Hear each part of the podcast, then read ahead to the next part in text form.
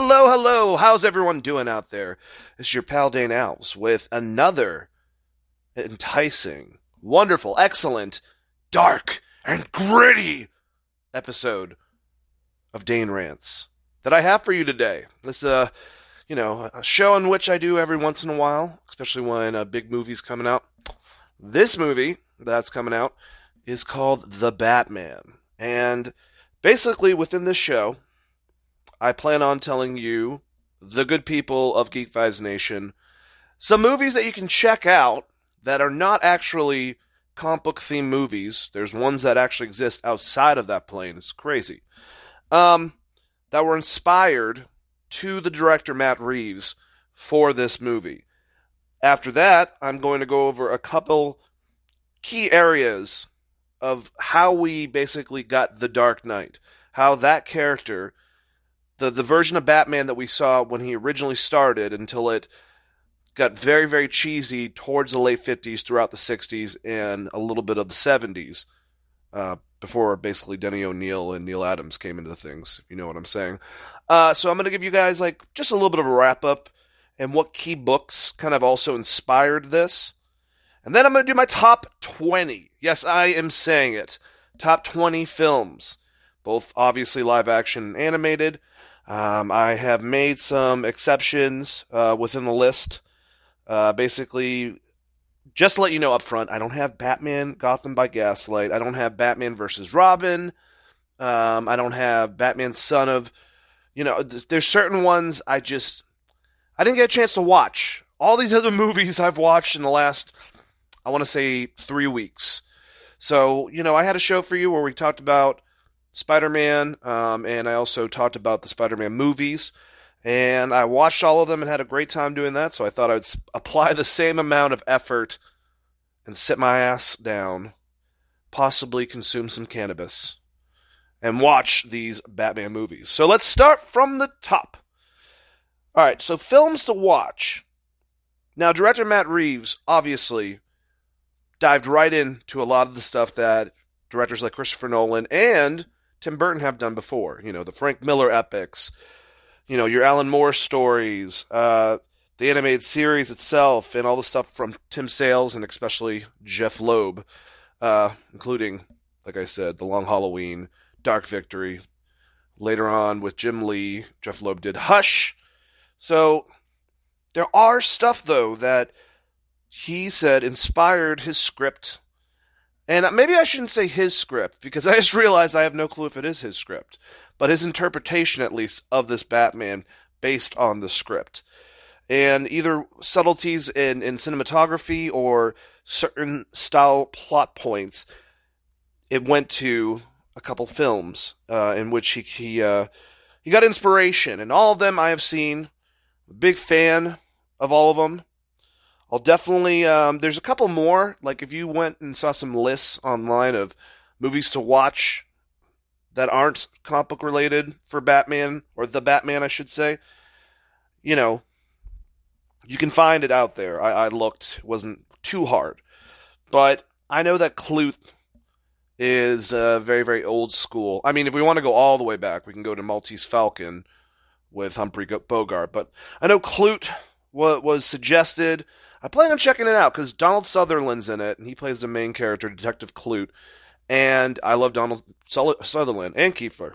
Um, I probably pronounced both their names wrong just now. Apologize. It's been a long work day, guys, but uh, I wanted to get this show for you. But yes, I've heard Klute. I've heard All the President's Men, which I've seen before. Great movie.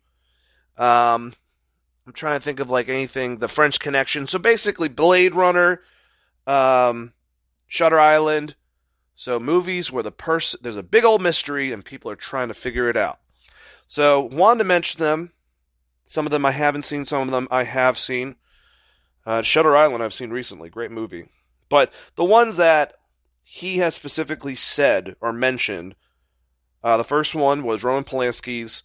I think it was made in 1971, 72, Chinatown, with Jack Nicholson. Incredible film if you've never seen it.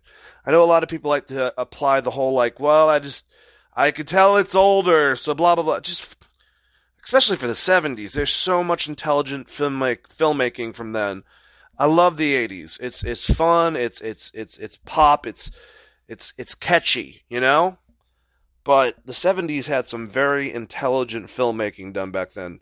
Give it a try. It's a detective story. I'll give you the the the gist of it. Basically, Jack Nicholson used to be a police officer. He is now a private eye. He gets commissioned from this lady to check to see if his husband, of her, the husband is, uh, you know, cheating on her.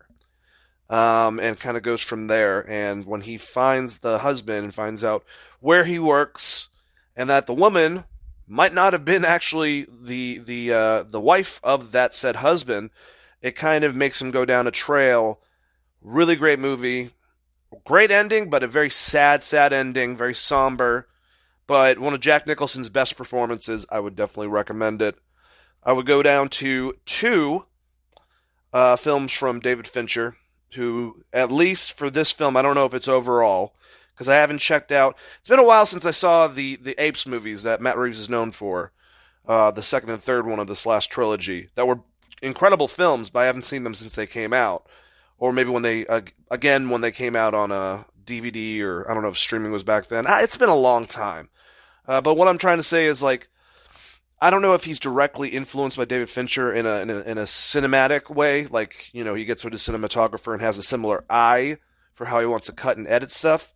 Um, but it seems like he's definitely inspired for this because Seven and Zodiac were both recommended. Seven's one of my favorite films. After Fight Club, I would say it's my second favorite David Fincher film. Uh, just an incredibly it's and and then of course I, I, I would put Alien Three. I'm just kidding. Don't don't get mad at me about that. Um, but Seven is an incredible film. Morgan Freeman, Brad Pitt. Morgan Freeman's trying to get out of the job of working in New York City. Uh, they get the serial killer. Brad Pitt's the new guy in town, um, and they're both detectives. Morgan's about to step down. They both get enthralled with this case and go on a nice little, uh, you know, journey trying to figure out who the man is. Zodiac, a similar killer in the essence that he wants to be seen, based on the actual Zodiac killer. Uh, it's got Jake Gyllenhaal, it's got, got Mark Ruffalo, and it's got Iron Man. I mean, Robert Downey Jr. Oh, yeah, so it's got Mysterio, the Hulk, and Iron Man all in it.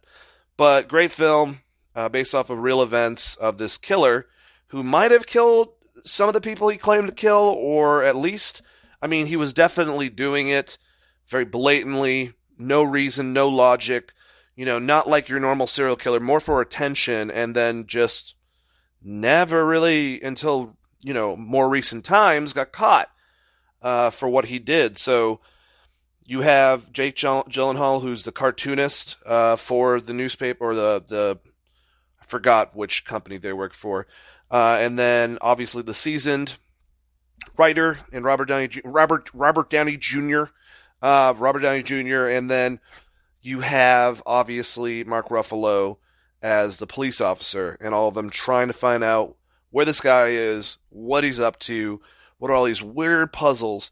Uh, and I know for a fact that you got to realize this Riddler is kind of a hodgepodge of the Zodiac killer, the the real Riddler himself that kind of would fuck with Bruce and get in his head and kill people inevitably sometimes. Uh, you know, if he could not figure out his riddles. Uh, but he's also a little bit of Hush and Calendar Man too, and we'll talk about both of those characters when I get to the movies that they're involved in. Um, but it seems like it's kind of like putting them all into one and I'm really looking forward to seeing Paul Dano. I love him as an actor. I think he's great. He's actually in one of the the next movie I'm about to uh, mention, Prisoners, but he's also been in, you know, Love and Mercy, playing Brian Wilson young in The Beach Boys. Uh, he's There Will Be Blood. Uh, I remember the first movie I saw him in was, oh man, The Girl Next Door, where he played the dorky friend of Emile Hirsch. Um, you know, kind of risky business if you've never seen it with uh, little bit of a twist. Um, Timothy Olyphant plays like not a pimp, but like a porn producer, and Elisha Cuthbert is a beautiful girl next door that Emile Hirsch falls in love with. But that's a, that's the first time I saw Paul Dano. But yes, Prisoners. Holy crap. Denis Villeneuve is an incredible director. What he was able to do with Blade Runner, you know, um, I forgot what the, the name of the sequel. I'll say Blade Runner 2. Um, and what he was able to do with Dune. And it, it's like the scale of his movies have gotten bigger and bigger and bigger. But he started off, you know, rather small.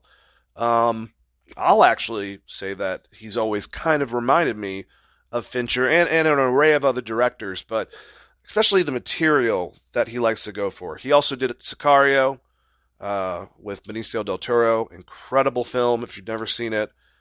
Um, a lot of stuff that's going on in Mexico with the cartels is currently going on still today and kind of incorporates that. But back, I think this might have been his second or third film. He made a movie called Prisoners. Now, this movie starred, oh man, so let's see. Viola Davis and Terrence Howard played the, the, the parents of one girl. Um, and then obviously it's Hugh Jackman, Paul Dano's in it. I already mentioned that earlier. Um, who's the main cop that's involved in? Oh, Jake Gyllenhaal. This is another Jake Gyllenhaal movie. Anyways, I'm so, I've been seeing all these movies so much in rapid pace, so bear with me. We're, it's gonna even worse when we get to the Batman like adapted graphic novel movies because they kind of have such a similar theme and it makes sense with being inspired for this specific movie. But anyways, Prisoners is amazing. I don't want to give too much away. Um, Hugh Jackman's family gets with Terrence Howard's family for Thanksgiving. The older siblings are seen on the couch watching TV, uh, and Hugh Jackman's like, and I mean, this is Hugh Jackman Wolverine. Holy shit! This is the performance that he used for Logan. Like this is this he revved himself up off of this performance. I feel like not the Wolverine movie that came out. Let me just clarify on that. But Hugh Jackman is like, hey, where's where's your sisters? And both of them have younger sisters, and they go missing. And it's a whole entire psychological concept of Jake Gyllenhaal trying to find the the uh, the person that did it, and Hugh Jackman not trusting him doing his job quickly enough or efficiently enough because he's concerned about his daughter, and what lengths you will go as a parent to find out where your child is, even if it could be unfortunately dead at that point, just to know what the fuck happened. And oh, by the way, I will be cussing throughout all this. I think I might have done it beforehand, but this that was one for me to remember. So just uh, just to let you know. Sorry, we're not PG. We're uh, PG thirteen. Hopefully, hopefully I don't get a hard R. Uh, I don't even know what the hell this movie's rated. I'm pretty sure PG thirteen, but people are saying it's just it's it's it's definitely uh bloody. But yeah, to wrap up Prisoners, credible film, one of Denny Villeneuve's best films, and it's a much smaller setting. Uh, kind of not like Gone Baby Gone, but I don't know. It, the one thing I can't relate as being a parent because I'm not. So if you are, you might not want to watch this, especially if you have young kids, because it puts a lot of thoughts in my head. And uh, yeah, just a great film. So if aspects come from this, from these cinematic, I would say classics between all four of these. Obviously, Chinatown and Seven are a little bit more well known, mainstream. Um, but trust me, check out these films. Even if you don't want to watch it before the movie, just check them out in general. They're great films. So let's go over some history of The Dark Knight. Now, I think people start at the wrong time period when they start talking about The Dark Knight, the transition. Now, completely, it really started happening in the later half of the 80s after Crisis on Infinite Earth, you know. But before that happened, you had the 60s that was, they, they kind of forced the editors and, you know, DC itself to distribute a more happy, cheesy version of Batman that was presented beforehand, where he was murdersome and he was like literally a part of the police department at one point and you know, it was it was very very different, widely different. So the 70s instead of just going straight to Frank Miller, you got to understand the importance of Denny O'Neil, like I said earlier, and Neal Adams. Um, what they were able to con- contribute, I think they did Green Arrow before they did Batman. I could be wrong on that. But Batman, this is the same. When you see that image of Ra's al Ghul without a shirt on fighting Batman with the cowl on, but no shirt on as well, sword fighting over, you know, a volcano or whatever the fuck it is. That comes from their comics. A lot of they they made it more detective. They made it a little more darker. I mean, shoot, in the Green Arrow comics, they were exploring the fact that um, Roy Harper was a junkie and you know got really bad on the heroin. So they were bringing some realism back to it. And this same guy was the editor for DC Comics throughout the 80s. When we go to the end of it, we have I mean Frank Miller obviously. The Dark Knight returns.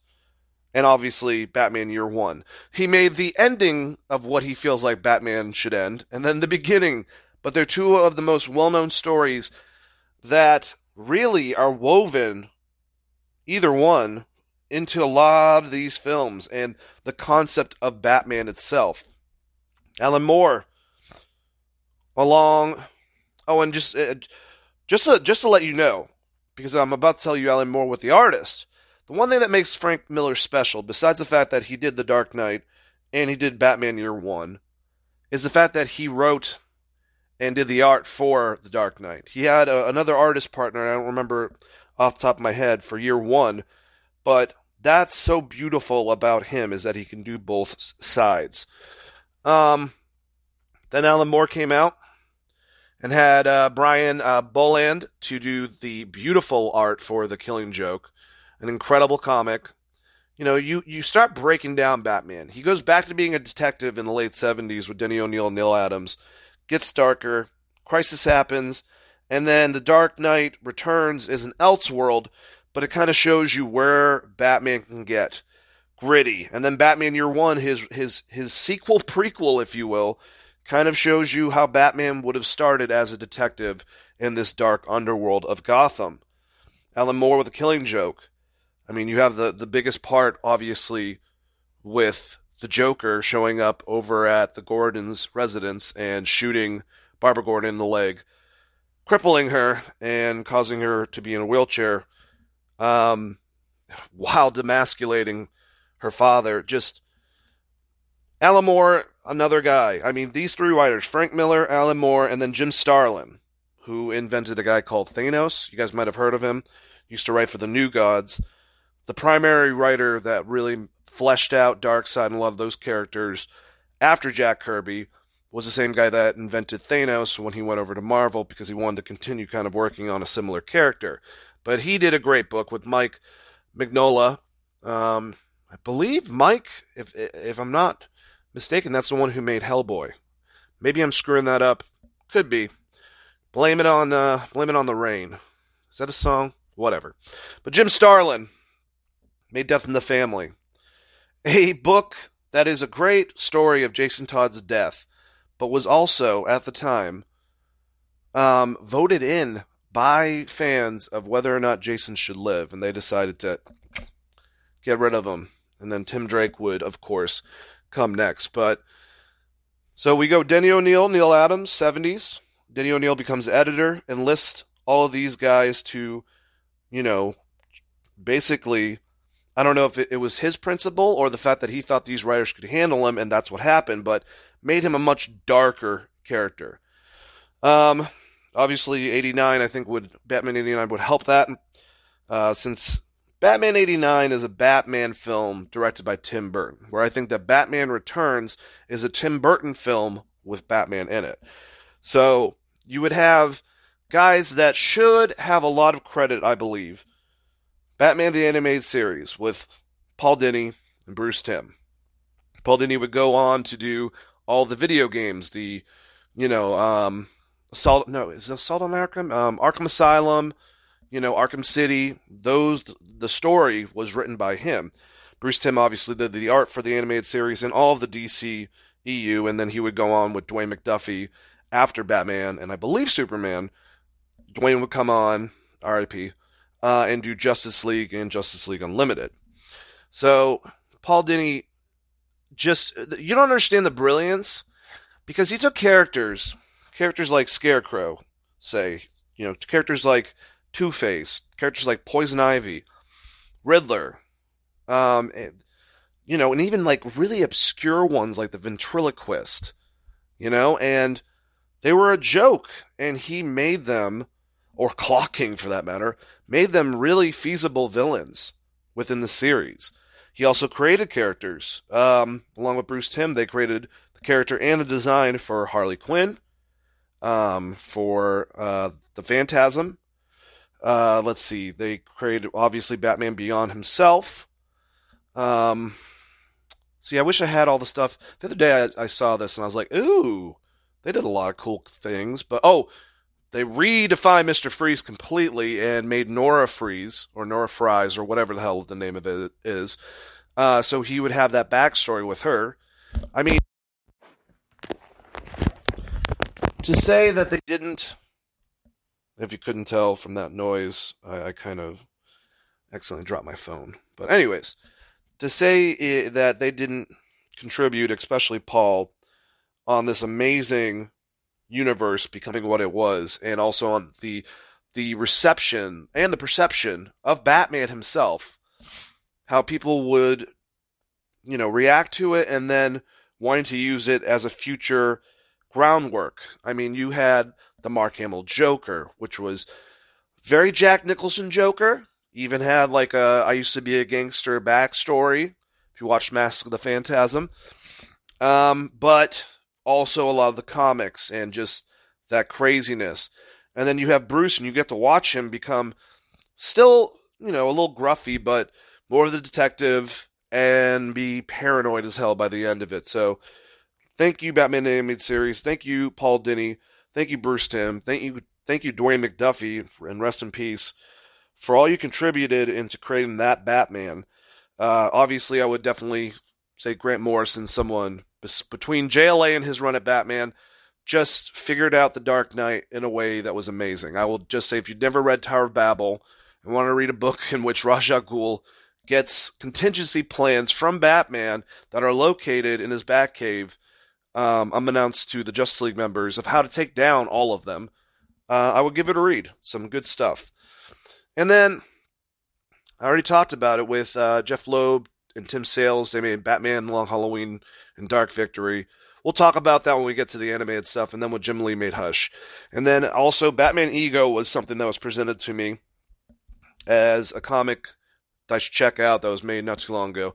All of those were inspirations, apparently.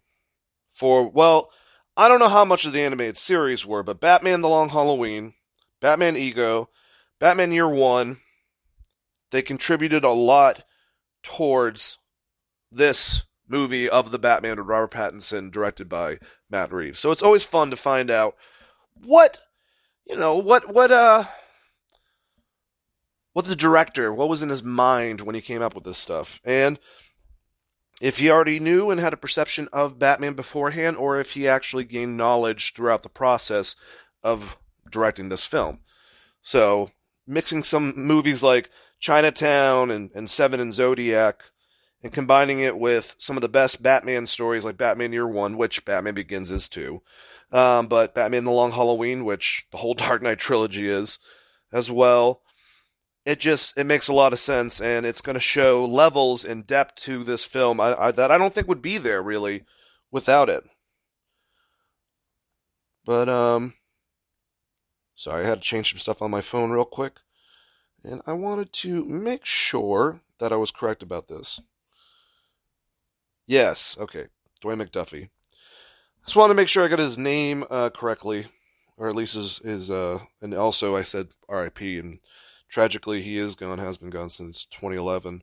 Incredible writer. He made Milestone comics, Static, you know, Icon, all those characters derived from him, and I hope to be seeing his characters uh, come throughout the DCU or whatever version of whatever Earth throughout this DC movie multiverse. Uh, and not be one of the things I have to worry about. Actually, do some really good stuff. There's a lot of great characters within there. Uh, Rocket's another character. Hardware, you know. But uh, yeah, this is not about Dwayne McDuffie. But like I said, rest in peace.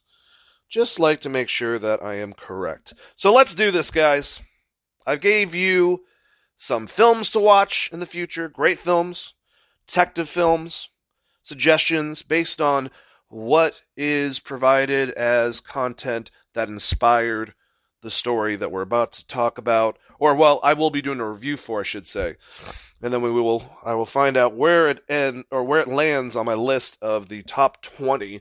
But I also gave you a history of the Dark Knight, what writers really contributed and made Batman a much darker character um, when thinking about him. So I think it's time to start this countdown. So for some of the, what we're going to do is 20 to 1. And I think my top 10, especially maybe maybe going past the top 15, I'll be more thorough, but certain other stuff certain things about it I just don't think I really have to. I apologize. I think I need a little sip of some water just to wet my palate. Apologize guys for doing this on the air. But I feel like I'm halfway done, so all right, let's do this. And if you're wondering, dang, there's animated films on here. Some of them obviously don't have the budget that a movie always people perceive as the worst. There's no way that Batman and Robin made number 20. And if you were to say that to me, I would say, You are wrong!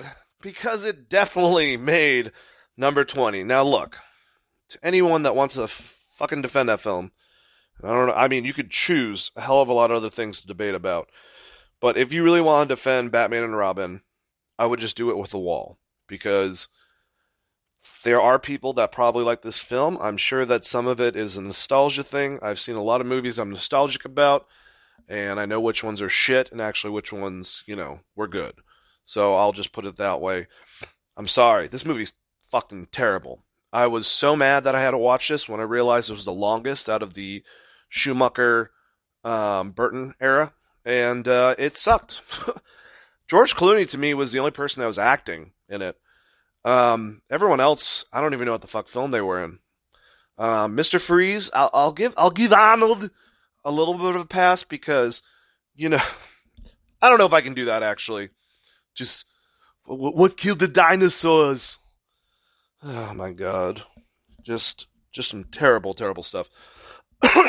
but I think he was trying to go for a throwback to the old show. And I will say, too, because I have Batman 66 on this list. Everyone always says, oh, well, DC kind of forced Schumacher to go more to the 60s with this one specifically in Batman Forever. And I, I, I don't have a doubt that that's maybe what they presented towards him, but it fucking wasn't. I'm sorry. These were giant toy commercials, especially Batman and Robin The credit card at the fucking beginning. I mean, it's so garbage. The old, uh, when we get to Batman 66, I'll talk about it more. But this, if it was trying to, it did a horrible job even at that. The whole rivalry between, you know, I, I said I'm not going to go into stuff, but this movie definitely needs me to go into it a little bit. Okay, the whole entire thing with the rivalry between Robin and Batman, uh, Chris O'Donnell and and and and and, and George Clooney are, are struck by Uma Thurman's Poison Ivy, who, by the way, has no clue if she's in like a 1920s, see, type of gangster, see? Oh, I'm going on the town. Like, what the fuck is she talking? Bane. Oh my god. First of two Banes, both white, whatever. Jesus Christ. That's not even, that, I mean, that's our, that, that's ridiculous that they can't get the origin right. But they couldn't even get him right. He had the venom, that was about it. He was big dumb Bane. He was Solomon Grundy basically. Um, it was fucking terrible. It was awful. God, I mean, the only redeeming thing I can say is that at least George Clooney was trying, and he shouldn't be apologizing for this film.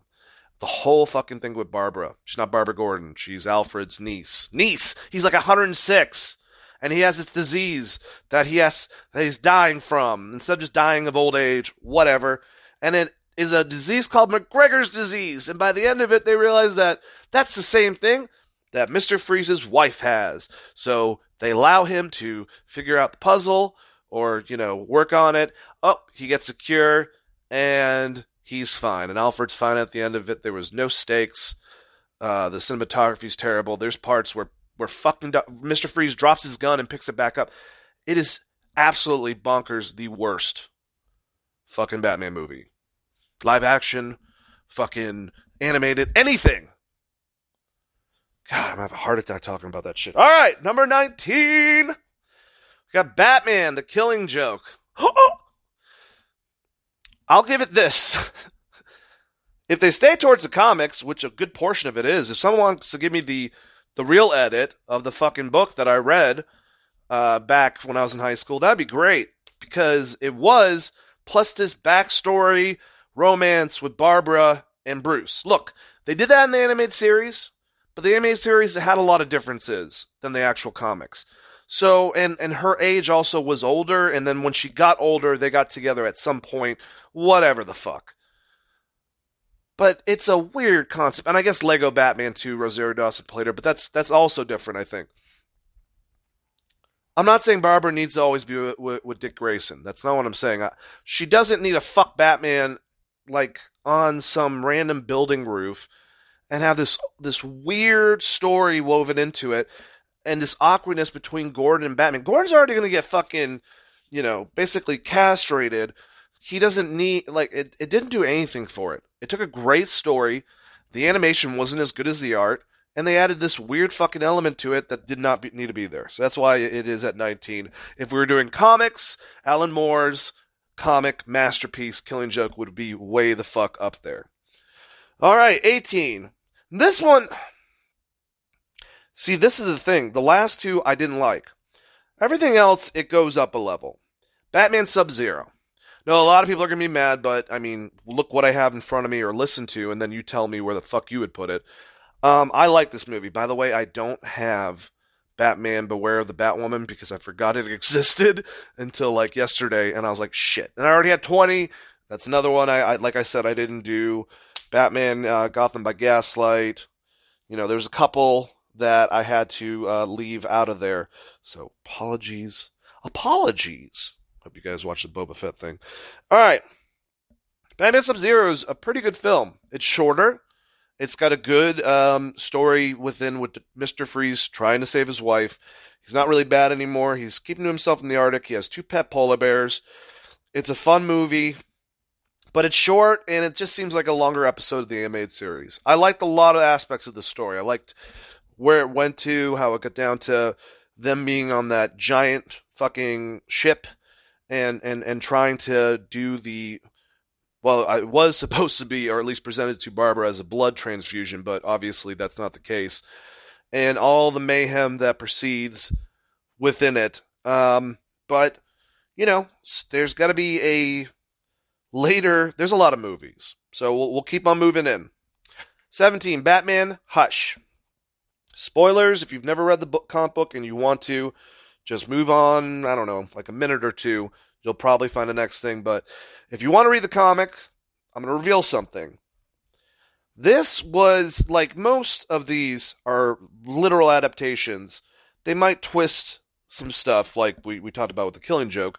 Hush also suffers from doing the exact opposite, like the killing joke, where it has to kind of change things from the story. Hush is a great comic. I mean, Jim Lee's art, Jeph Loeb's brain, just incredible stuff. And uh I don't know. They they decided to change things. We took out the whole Jason Todd aspect to it. You know, there were concepts apparently in which they thought the Riddler might be Hush. I, I don't know if they knew that it was going to be Thomas Elliot. And that's also what I was giving away basically. But, you know, in the comics, you have is it the Riddler? Is it Two Face? I mean, uh, is it Thomas Elliot? Uh, is it someone else? Is it Jason Todd? And a lot of people thought Jason Todd. Well, they went with the Riddler, but the thing is, Riddler's not a marksman. Riddler's not a badass, unless I miss something where they explain that within dialogue really quickly. Um, I love Riddler as a character. I just don't find him to be a badass, and uh, just you know, I'm not saying they had to do Jason Todd or Thomas Elliot, they could have figured out someone, but then again, well, who the hell are you going to pick? So there you go. But very different compared to some of the other ones I'm going to talk about. All right, we have next. Uh, we were talking about a second ago. Batman Forever. Batman Forever will always have a special place in my heart, but it's number 16 on my top 20 because Jim Carrey's Jim Carrey. He eats up the scenery, sometimes in a good way, sometimes in a bad way. Uh, I mean, the main thing that really fucking holds that movie back to me is Tommy Lee Jones. He's just fucking nine different characters. Sometimes he's Jack Nicholson's Joker. Sometimes I, I don't even know. You could just tell that he was taking a paycheck compared to the other ones. I love Kiss from a Rose, but they only play it at the end of the credits after the first set of you know the first song's done. So it's it's not even in there. And I watched it recently. I still think Val Kilmer's a good Bruce Wayne Batman, you know, and I like the dynamic that they had of him talking to Nicole Kidman's character as a therapist, and it was kind of Hugo Strange esque, but not really, but like her being a love interest instead of a villain trying to take him down. Um, he was good. Chris O'Donnell was fine in it, uh, but it was still cheesy. It was definitely the hybrid period between Returns and Batman and Robin. And there was more story. It was less a toy commercial or a McDonald's commercial, whichever one you want to look at basically. Same thing at that point. But there's so much cheese. There's so much just not good acting. a lot of bright colors.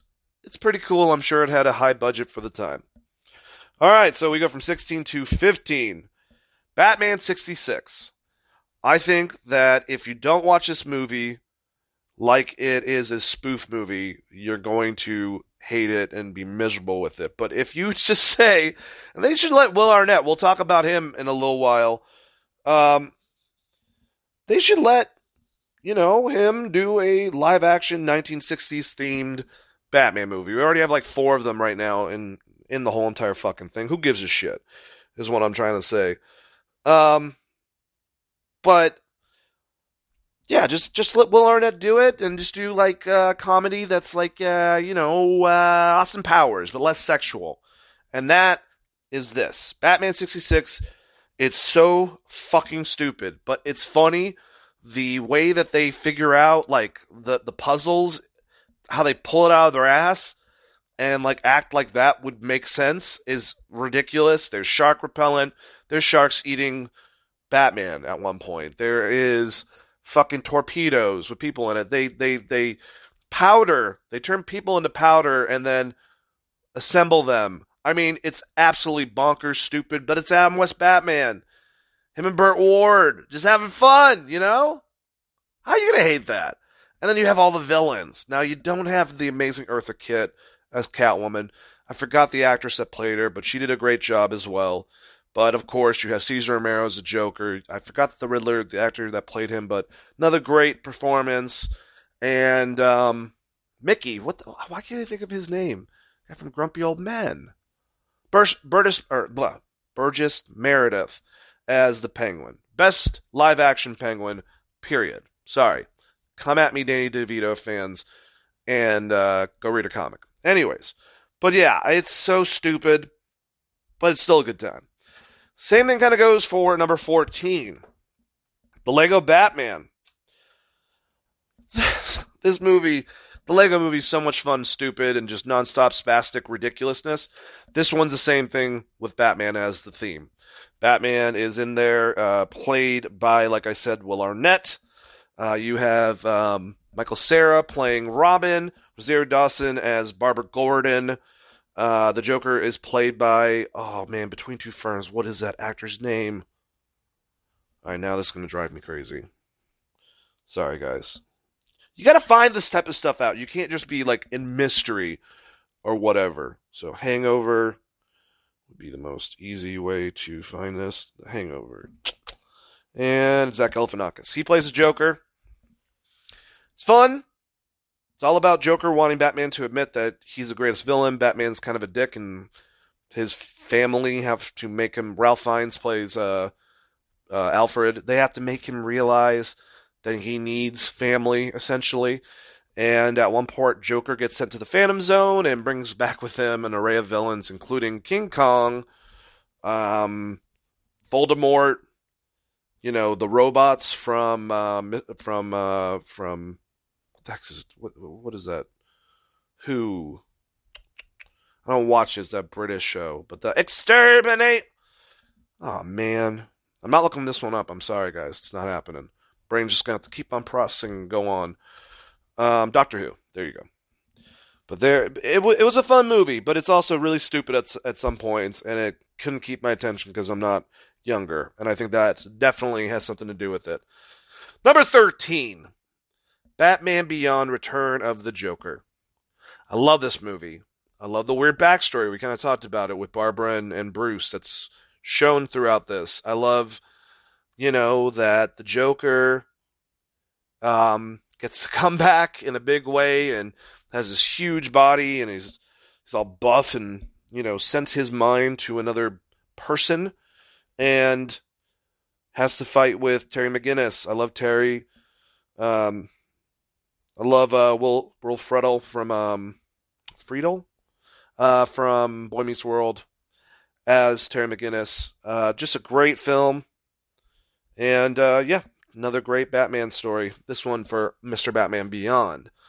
Number 12, Batman, The Long Halloween. I'm going to put the parts together. I know some people are going to say that that does, that that shouldn't count. It was one fucking comic book. If you if you play them together, part one and part two next to each other, it would be a full two and a half hour to 200, two hour and 40 minute movie. So for both of these. So I said, eh, screw it. Going with this. So put them together. Good adaptation. Definitely takes some changes. The animation is not as beautiful, I think, as the art in the, as in the comic, but it does a good job of keeping them looking like they did, doing the panels shot for shot. You find the downfall of, of Harvey Dent. Obviously, the Dark Knight would take from this, of him being this good guy working with Gordon and working with Bruce. And remember, this was made after the animated series, is when he did The Long Halloween with Tim Sales um, and Dark Victory. So there's a lot of stuff that they set up, or Paul Dini, I should say, from the animated series that they took from. You know, Batman really, or Bruce becomes friends with Harvey Dent. There, Harvey's trying to do work during the daytime against the bad guys, while Batman takes them at night for Gordon, and everything goes awry. And it's a great comic book. It would be higher on my comic list. They they were able to take almost three hours of content between the two parts and do a really good adaptation, and it really deals with something that Batman Begins and Bat- and The Dark Knight both deal with is the criminal underworld, you know, and Gotham, the television show Gotham, like with the the Falcones and and everyone, you know, the Roman, if you will, is a big character in this, and it kind of keeps you questioning things towards the end. I will say with the reveal, but uh, really, really good stuff. All right, we go down to number eleven, Batman Attack on Arkham. This is what Suicide Squad should have just been. The original one. Um, and we'll never see David Ayer's version, but the one that they fucking edited to hell and made it a music video song themed shit pile. But they should have just done this. This was perfect to introduce all the Suicide Squad, keep Batman involved, keep it about Arkham, where Joker is. I'm pretty sure. Yeah, he kind of like he uh you know, causes all this, um, and and so that he can get the hell out, of Arkham. But it's really cool between him and Harley. Um, just a, a lot of good stuff. Uh, great version of Deadshot for one of the first ones. Besides the besides in Secret Six, I think it was like the same time period. Deadshot kind of started getting more of an identity, and I think that this movie should not have been used as a blueprint for fucking Suicide Squad or the Suicide Squad, whatever one's the fucking first one, basically. Um, but yeah, it just was a really good Batman story, especially the, out of the animated ones. All right, now we're at 10, and people are going to freak, mostly because of my choices, but I don't care. 10, I, I think if it wasn't for certain, it, this one could have been moved to me, but I'll keep it at 10. I'll just put it that way. Batman Returns. the Tim Burton movie with Batman in it. It is beautifully shot. The design, the characters, they look awesome. Uh, the costumes are great. Um, the story to me is fucking silly and takes little of the Batman mythos and just, you know, does the Tim Burton thing. So, Penguin, he is now from two rich people, this disgusting looking monster child that they throw in the river, goes down the sewer, and he meets penguins. And eventually, carnies from a circus end up coming and, and helping him. And that's his family underneath Gotham.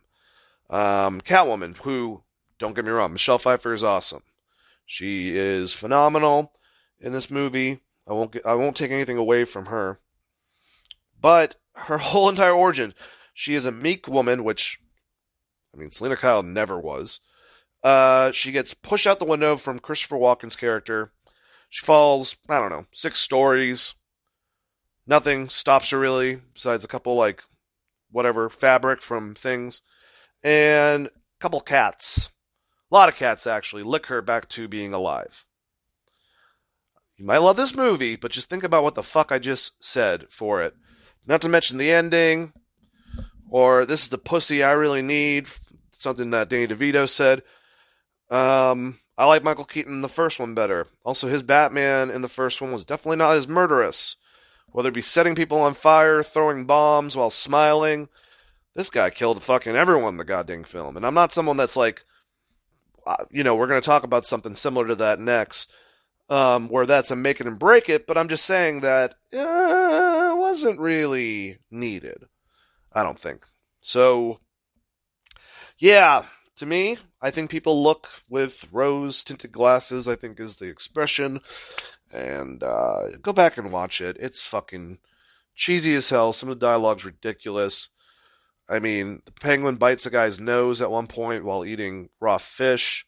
There's a scene where him and Catwoman are trying to one up each other by threatening each other's pet, a canary and a cat. Um, and Batman, I'm pretty sure, gets pretty fucked up in it, pretty badly. So, you know, good stuff.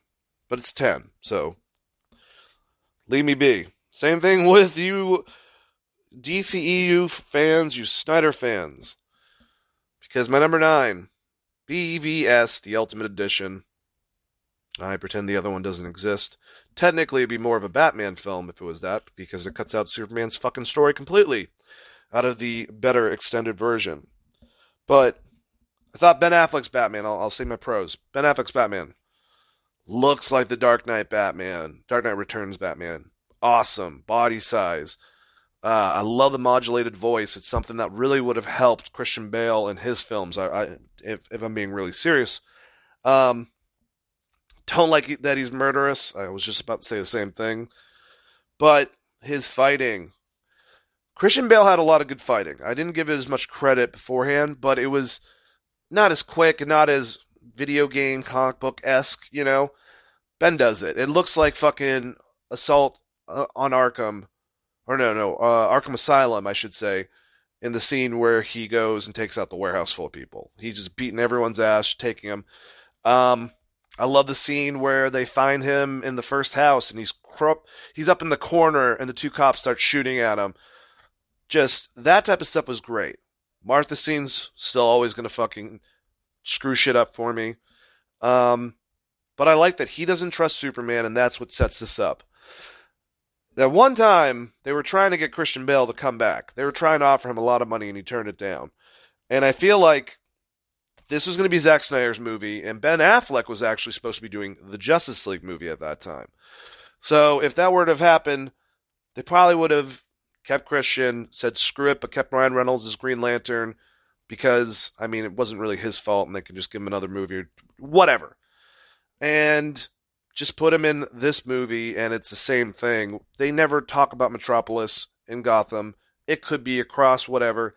They could have incorporated the same thing and then you have Batman who's seen a lot of shit. So I don't know, but I love Ben Affleck's performance. What he did in this was great. Like I said, the murderous stuff, eh, you know, I mean, he uses his Batmobile as just like a murder city tool, like it's twisted fucking metal. But he was good in it. And yeah, um, the fight with Superman is is actually pretty cool. It's from the comics, very much. At least the panels are, and uh, that was a really cool aspect, and to set up a lot of potential that we would see after this. Now, whether or not that lived up to that said potential uh, remains to be seen. This is the only one that I have on here. I love Snyder Cut Justice League, but I'm not watching a four-hour fucking movie. I just watched it not too long ago. It's gonna be a little while, especially since that's like establishing the Avengers. Avengers is not an Iron Man film, you know. If you're gonna watch the Iron Man films, you probably watch all the Iron Man films. Maybe I guess that it could count more so for Iron Man 2, but who gives a fuck about the goddamn Age of Ultron? But yeah, that's what you know. It's it's Justice League to me is not a Batman film. Batman versus Superman. Superman's this new guy. Batman's been there. He's first right there, and this is Ben Affleck's performance. I will also say that the couple sequences they have for the Suicide Squad and that shit movie, but him catching Deadshot was awesome. Him going after Joker was awesome. And uh, you know, I used to try to stick up for Jared Leto. I Joker, I, I can't. I'll even kind of go over my Batman and Jokers after we're done with all this. Um. So yeah. Next is number eight. Uh, one of my favorite animated uh, DC uh, comic films it was uh, Batman uh, Red Hood. Uh, had Jensen Ackles as a Red Hood, great actor to play it. Used to love Supernatural at least the first couple seasons. Now I just kind of fell off. Nothing. I don't know if it's good or bad or whatever. Different. But uh, you know, you have uh, Bruce Greenwood, great actor, just came off of I think Star Trek, uh, playing Batman's voice. It's just a fun film, and they go over stuff that's in the comic books, all the stuff obviously with uh, the the, the uh, oh man, it's not the Black Skull. I can't remember. Oh my lord! This is what I'm saying. You know, you can never.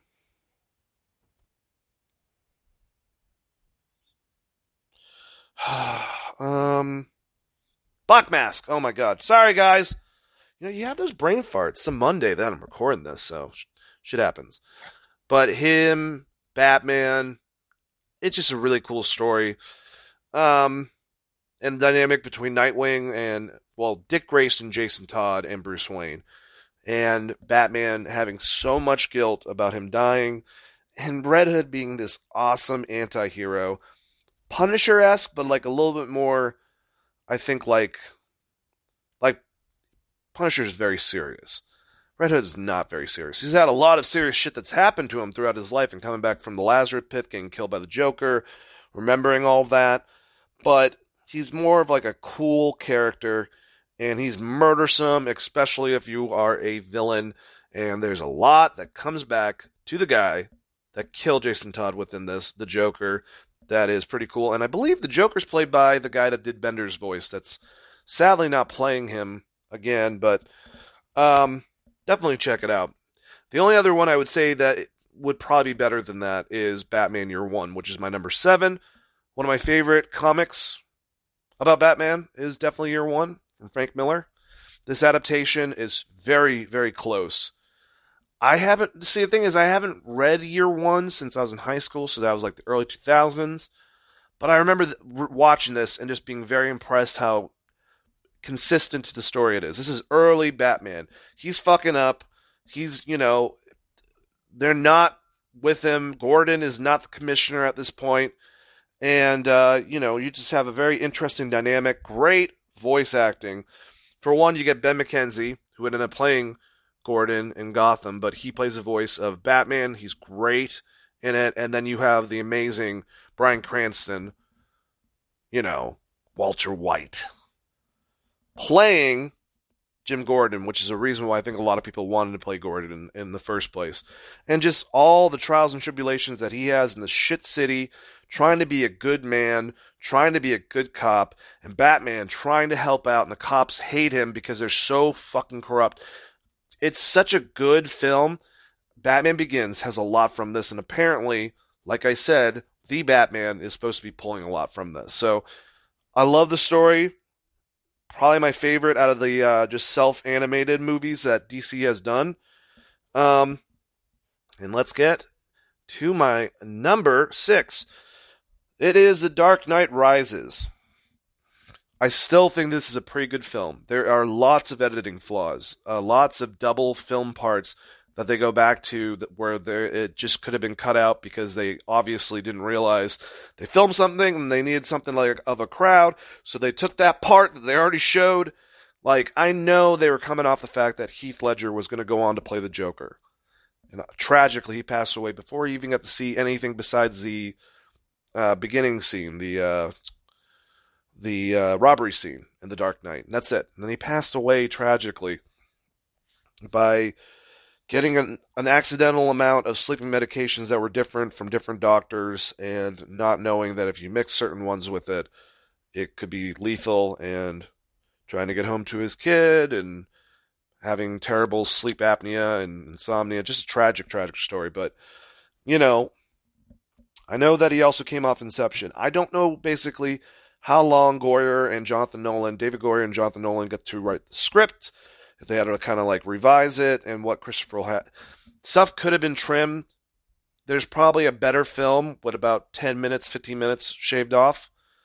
Um, but I mean, even though they changed him up completely and he's fucking also once again not Hispanic, he's believe Bane was was he Peruvian or Venezuelan? It was something like that. And uh but Tom Hardy is memorable. The way they shoot him, since Christian Bale's like six one and, and Tom Hardy's like five ten, I think. He looks huge. He's jacked. And it's and it's the version of Bane from Nightfall, another great comic book um, series that was made in the early '90s. I forgot the uh, writer. Oh, that whole thing was great, but like about Bane, the guy that was able to break Batman's back, and he does it. And instead of doing the Venom, he's just this huge dude. They kept it grounded, so they had it so that it was keeping him alive, like the breathing. So uh, later on, Batman would use that instead of like how he took out his venom, he would take out that. Very similar. Um, Christian Bale's Batman. Christian Bale's like the beginning. His Batman's barely in this. Uh, doesn't come in towards until later. But I, I, I, I don't know why that people are split on it. But I think that Anne Hathaway is is perfect as the comic book accurate. And I'm hoping that that Kravitz, Zoe Kravitz, does that too. She's perfect as as perfect, perfect as Catwoman. I think. I think Tom Hardy is amazing as Bane. I think the story itself, especially since I watched these, you know, Batman Begins, The Dark Knight, Dark Knight Rises, all within a couple days. It flowed together so much and told such a great story. You have all the other original, you know, game players and it's the ending to this amazing story and you know everything that's seen at the end it's like did alfred really see that? Or was he just kind of hoping that and that was a thought in his head? Like christian or uh what should we call it um christopher nolan leaves you on that whole entire well you kind of create it sort of uh pathways. And am i am i forgetting anyone else? Um they they they completely underutilized the actress that played Talia, and I can't. She's an Inception. Um, her death scene sucked, and that's actually a direction thing more than anything. That's not her. She's a great actress. Um, but it's a it, it's it's a good film. It's definitely the one that's kind of I don't know, just not glaring, but definitely not as good as the uh, the other two. The other two are, are on a different level, but we'll get there. Uh, oh, it's Marion uh, Cot- Cotillard. Yeah, yeah, she played Talia. If I'm mispronouncing that, I apologize. Apologies. All right, now we're at the top five.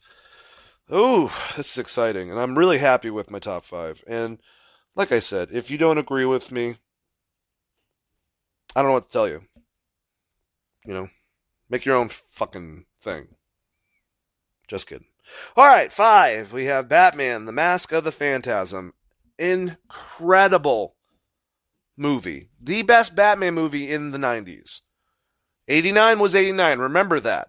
So if you're looking at Batman Returns, Batman Forever, Mask of the Phantasm, the animated one based off the animated series, and Batman and Robin, this is the best one.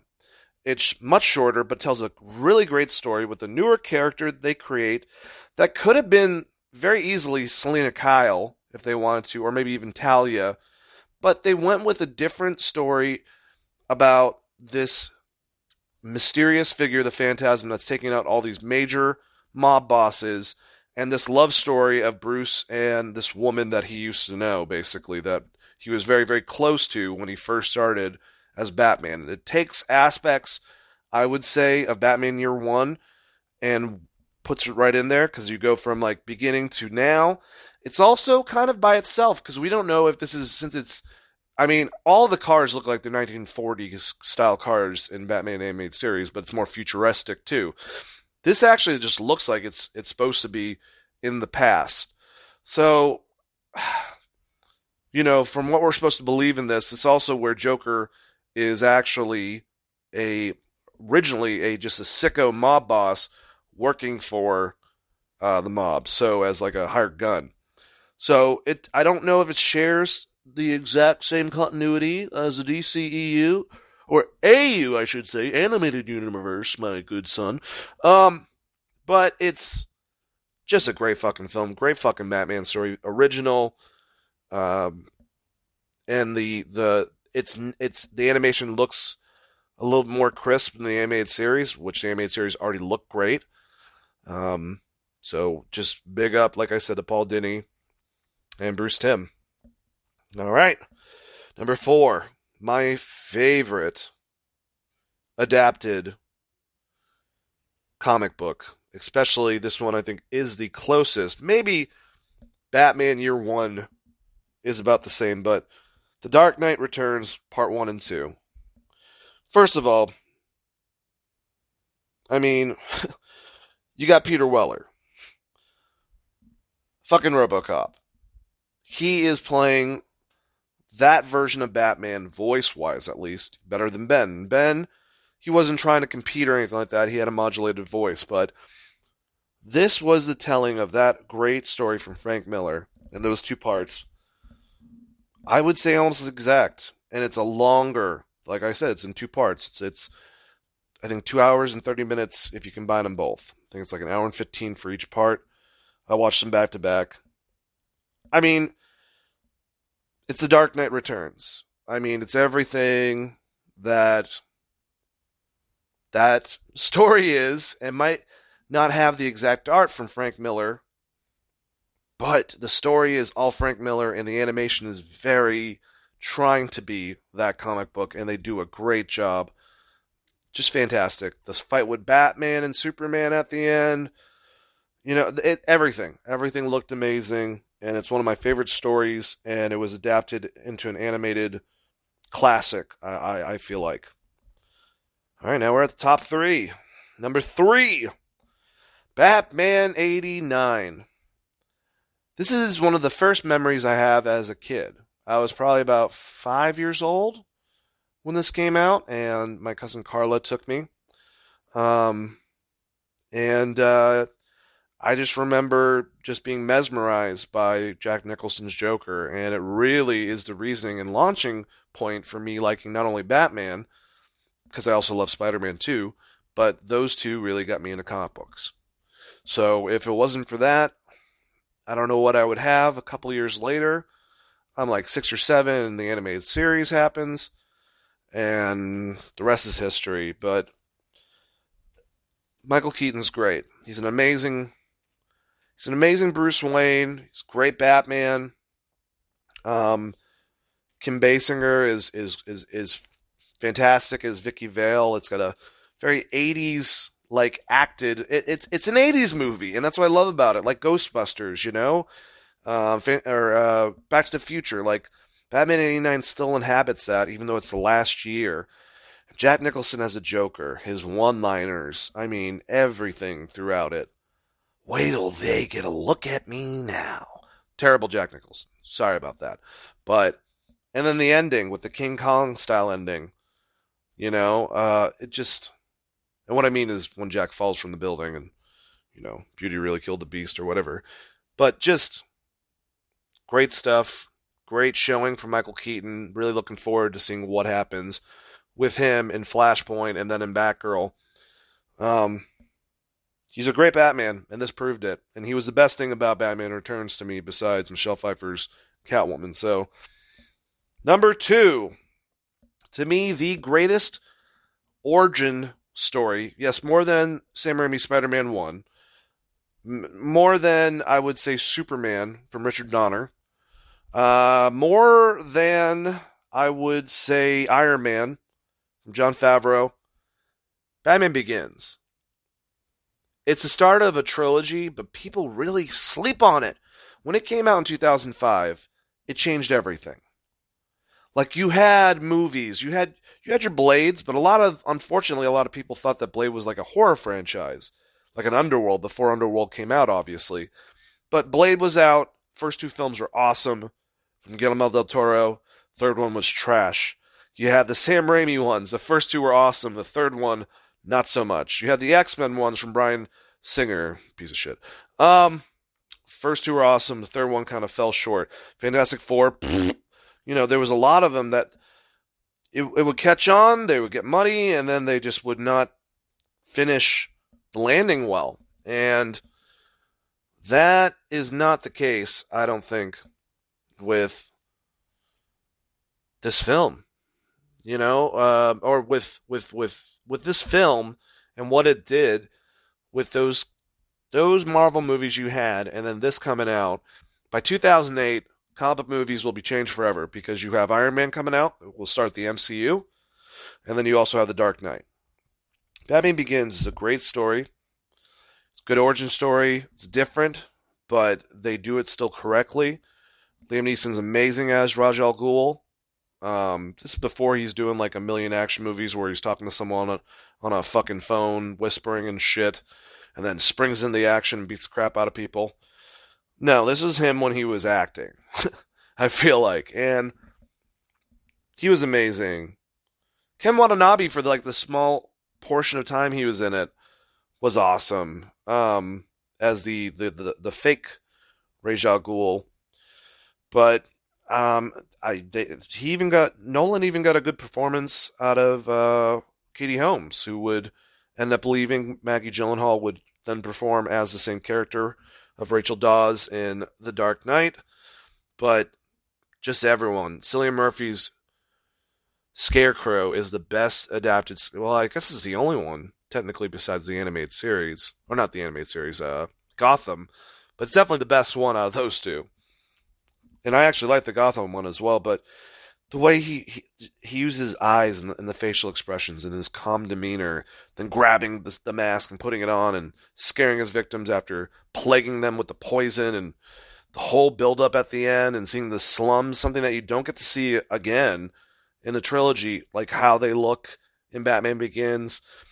It just shows you how you get this this this man who has all this tragedy happen and how he's like, screw that, and then finally uses what he learns from his journey to make him into the superhero. The Batman in this, you know, some of the best scenes. Him taking out everyone at the, uh, what were they? They were near trailers or whatever, and, take, and picking apart guys, taking them out, you know, really quickly.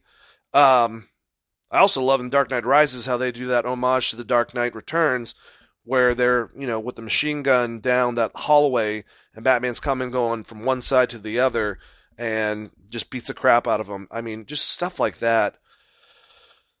Incredible stuff, imagery, great Batman stuff when he grabs the uh I don't know why he wasn't Harvey Bullock, but that character, if you will, and bringing him up and he says, I swear to God, swear to me, where's Rachel?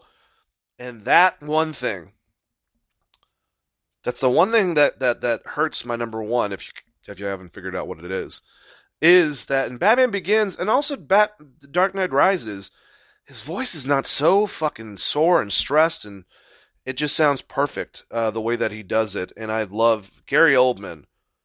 Oh, as Commissioner Gordon, incredible, one of the best.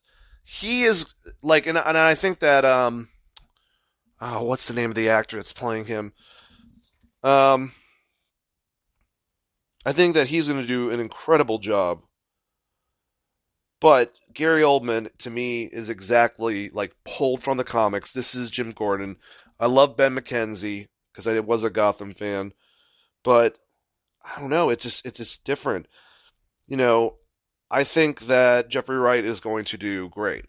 I think he's going to be awesome. He has also a very Jim Gordon look to him, but Gary Oldman was perfect. He was very similar to the the same character that we get used to in both the Long Halloween's graphic novel series and Year One. You know, it's just, and also the animated series. He's just a badass. And then you have Martin Kane as, as a wonderful person, as Alfred, who gets to talk to Bruce Wayne. You know, why do we pick ourselves up? To get back up. You know, that type of stuff. Just, just great father figure for Bruce.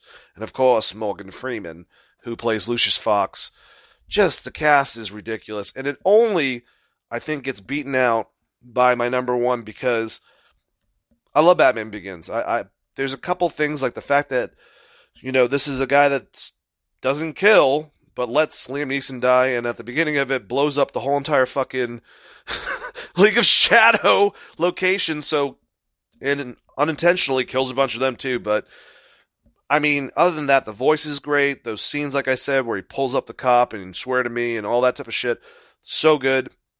It's the greatest Batman movie, period, because it's about Batman, and that's the one thing that I will say is against my number one is The Dark Knight. Now, Batman is in this movie a lot. People say that he isn't. I watched them all. It's just, it's not that he is not in it. He's overshadowed. One thing that takes away from him is all stuff with Bruce is great. Like when he gets in that accident to save that guy, um, that's gonna you know exploit his name, and then the Joker goes after him. You know, you get to see Bruce Wayne and all the stuff with him and Alfred, and then him and Morgan Freeman throughout it as Bruce Wayne's great. But Batman is when he's stressing his voice so much.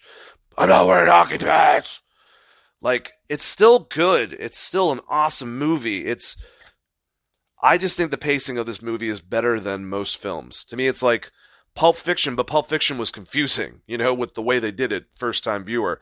There is not there every scene goes transitions perfectly one from the other into the other into the other seamlessly. You don't know time's going by. And yes, we have to talk about it. Might not be a hundred percent comic accurate, and I've complained about that before, but when I am deducing, when it comes to an acting performance, when it comes to taking something and making it his own, no one has shit on Heath Ledger as the fucking Joker. He is incredible. He's mesmerizing. He scares you every scene he is in. When he busts the fucking Harvey Dent party at Bruce's uh, house and, you know, just talking about his scars with Rachel, throwing her out the window, his little quotes, what he says. Oh my god, the scene where fucking Batman interrogates him and then shuts the door and starts beating the shit out of him.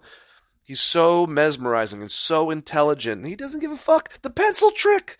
I mean, everything. He's, and they made him scary and they made him disturbing and they made him murderous and they didn't even have to have it rated R. They, they, they were able to do everything perfectly. When he lights some money on fire, like he doesn't give a shit.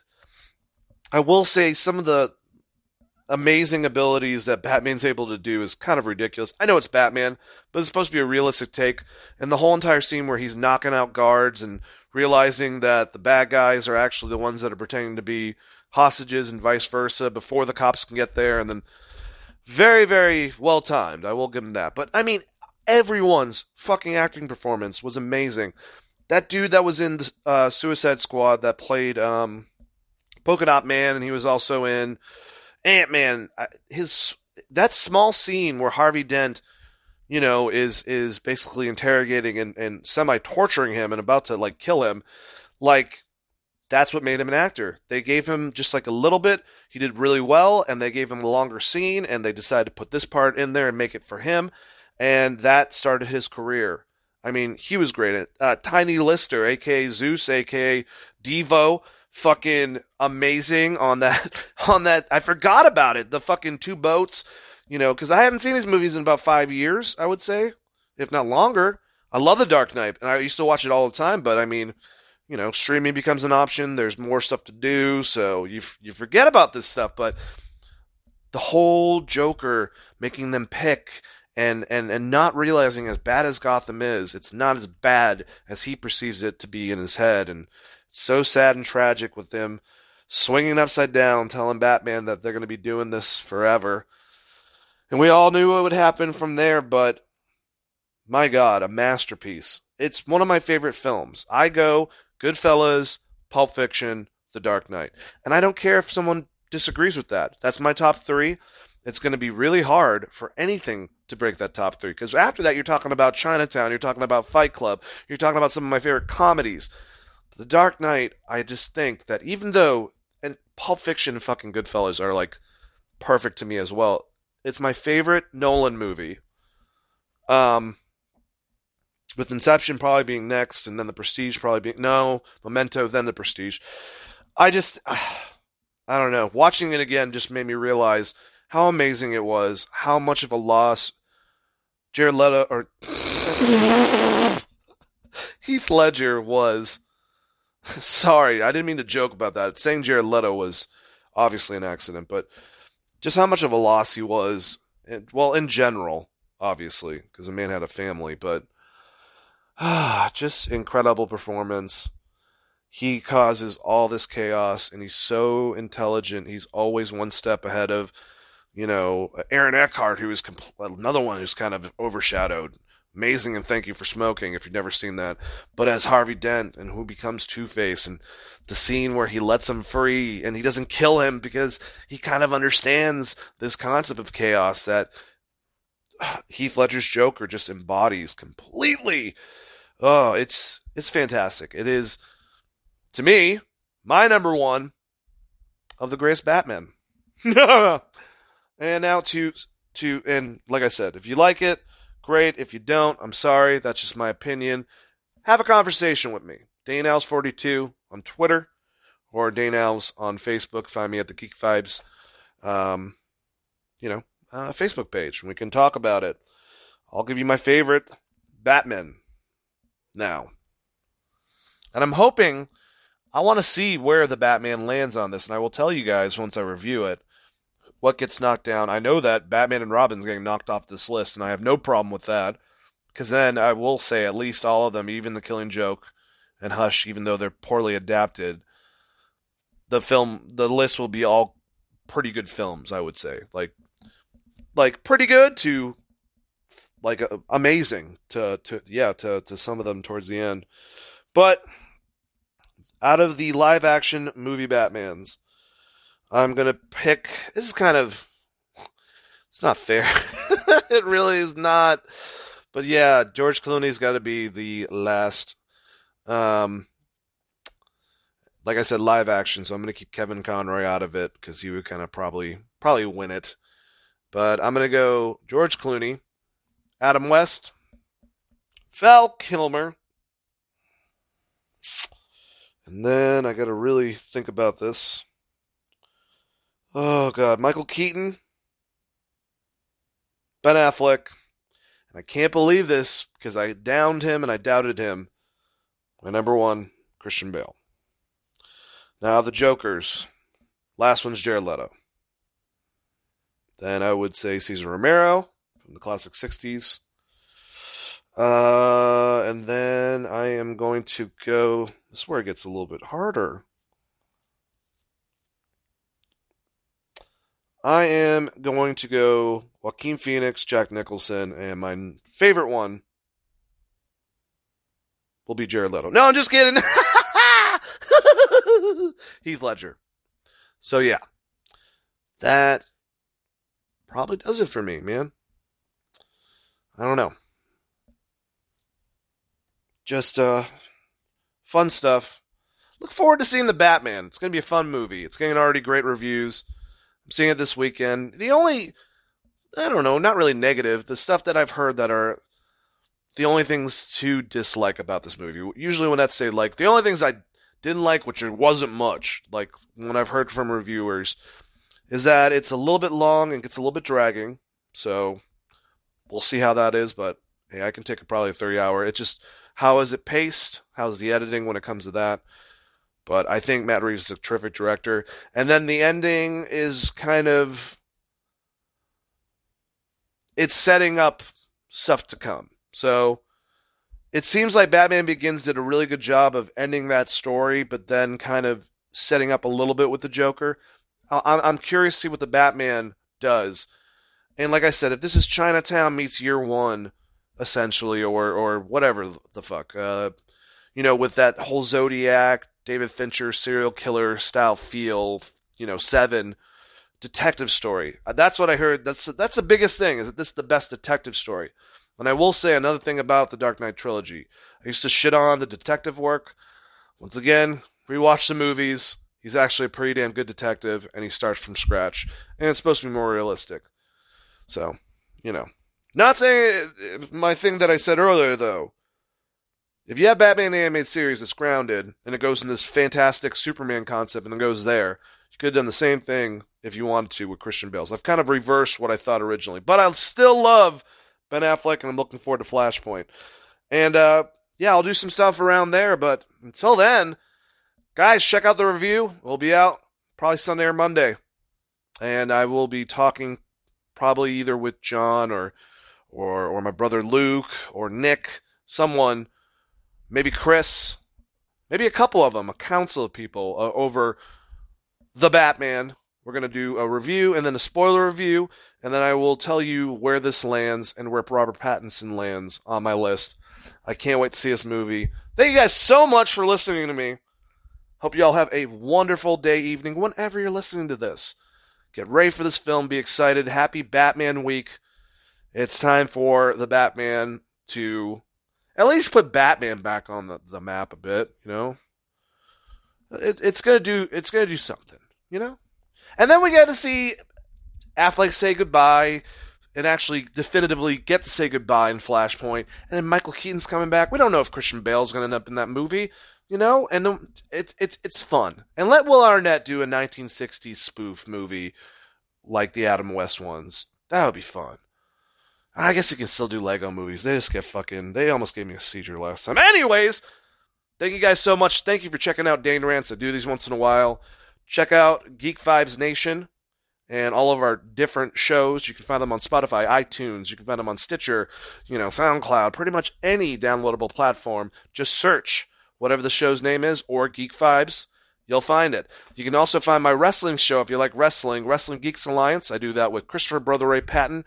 We break down the latest and greatest in professional wrestling news, provide you with reviews over the shows and previews over the new premium events coming out. We got WrestleMania coming up. We have uh, whatever the fuck the name of it, Revolution maybe. Whatever one from AEW, that one's coming too. So we'll have fun. But um, I hope you guys had a great time talking to me. Well, actually, I did all the talking, but listening to me talk about my favorite Batman stuff and get you prepared for the Batman. Check out some of those movies that are non-Batman. You know, especially if you've never seen Seven. If you haven't seen Seven, that's a problem. But check it out. It's a fucking awesome movie. And watch all the Batman movies this week. Just do it. Just watch them all back to back to back. You have no life. No, no one does. You don't have a job or children. Just watch Batman movies. I had to do it over a month, so and it was a lot of Batman. I've been having Batman in my dreams, and I mean by that is that we've been fighting crime together. Don't get fucking weird about it. Anyways, you guys have a good one. Thank you so much. Let the Geek Vibes be with you, and as always, peace out.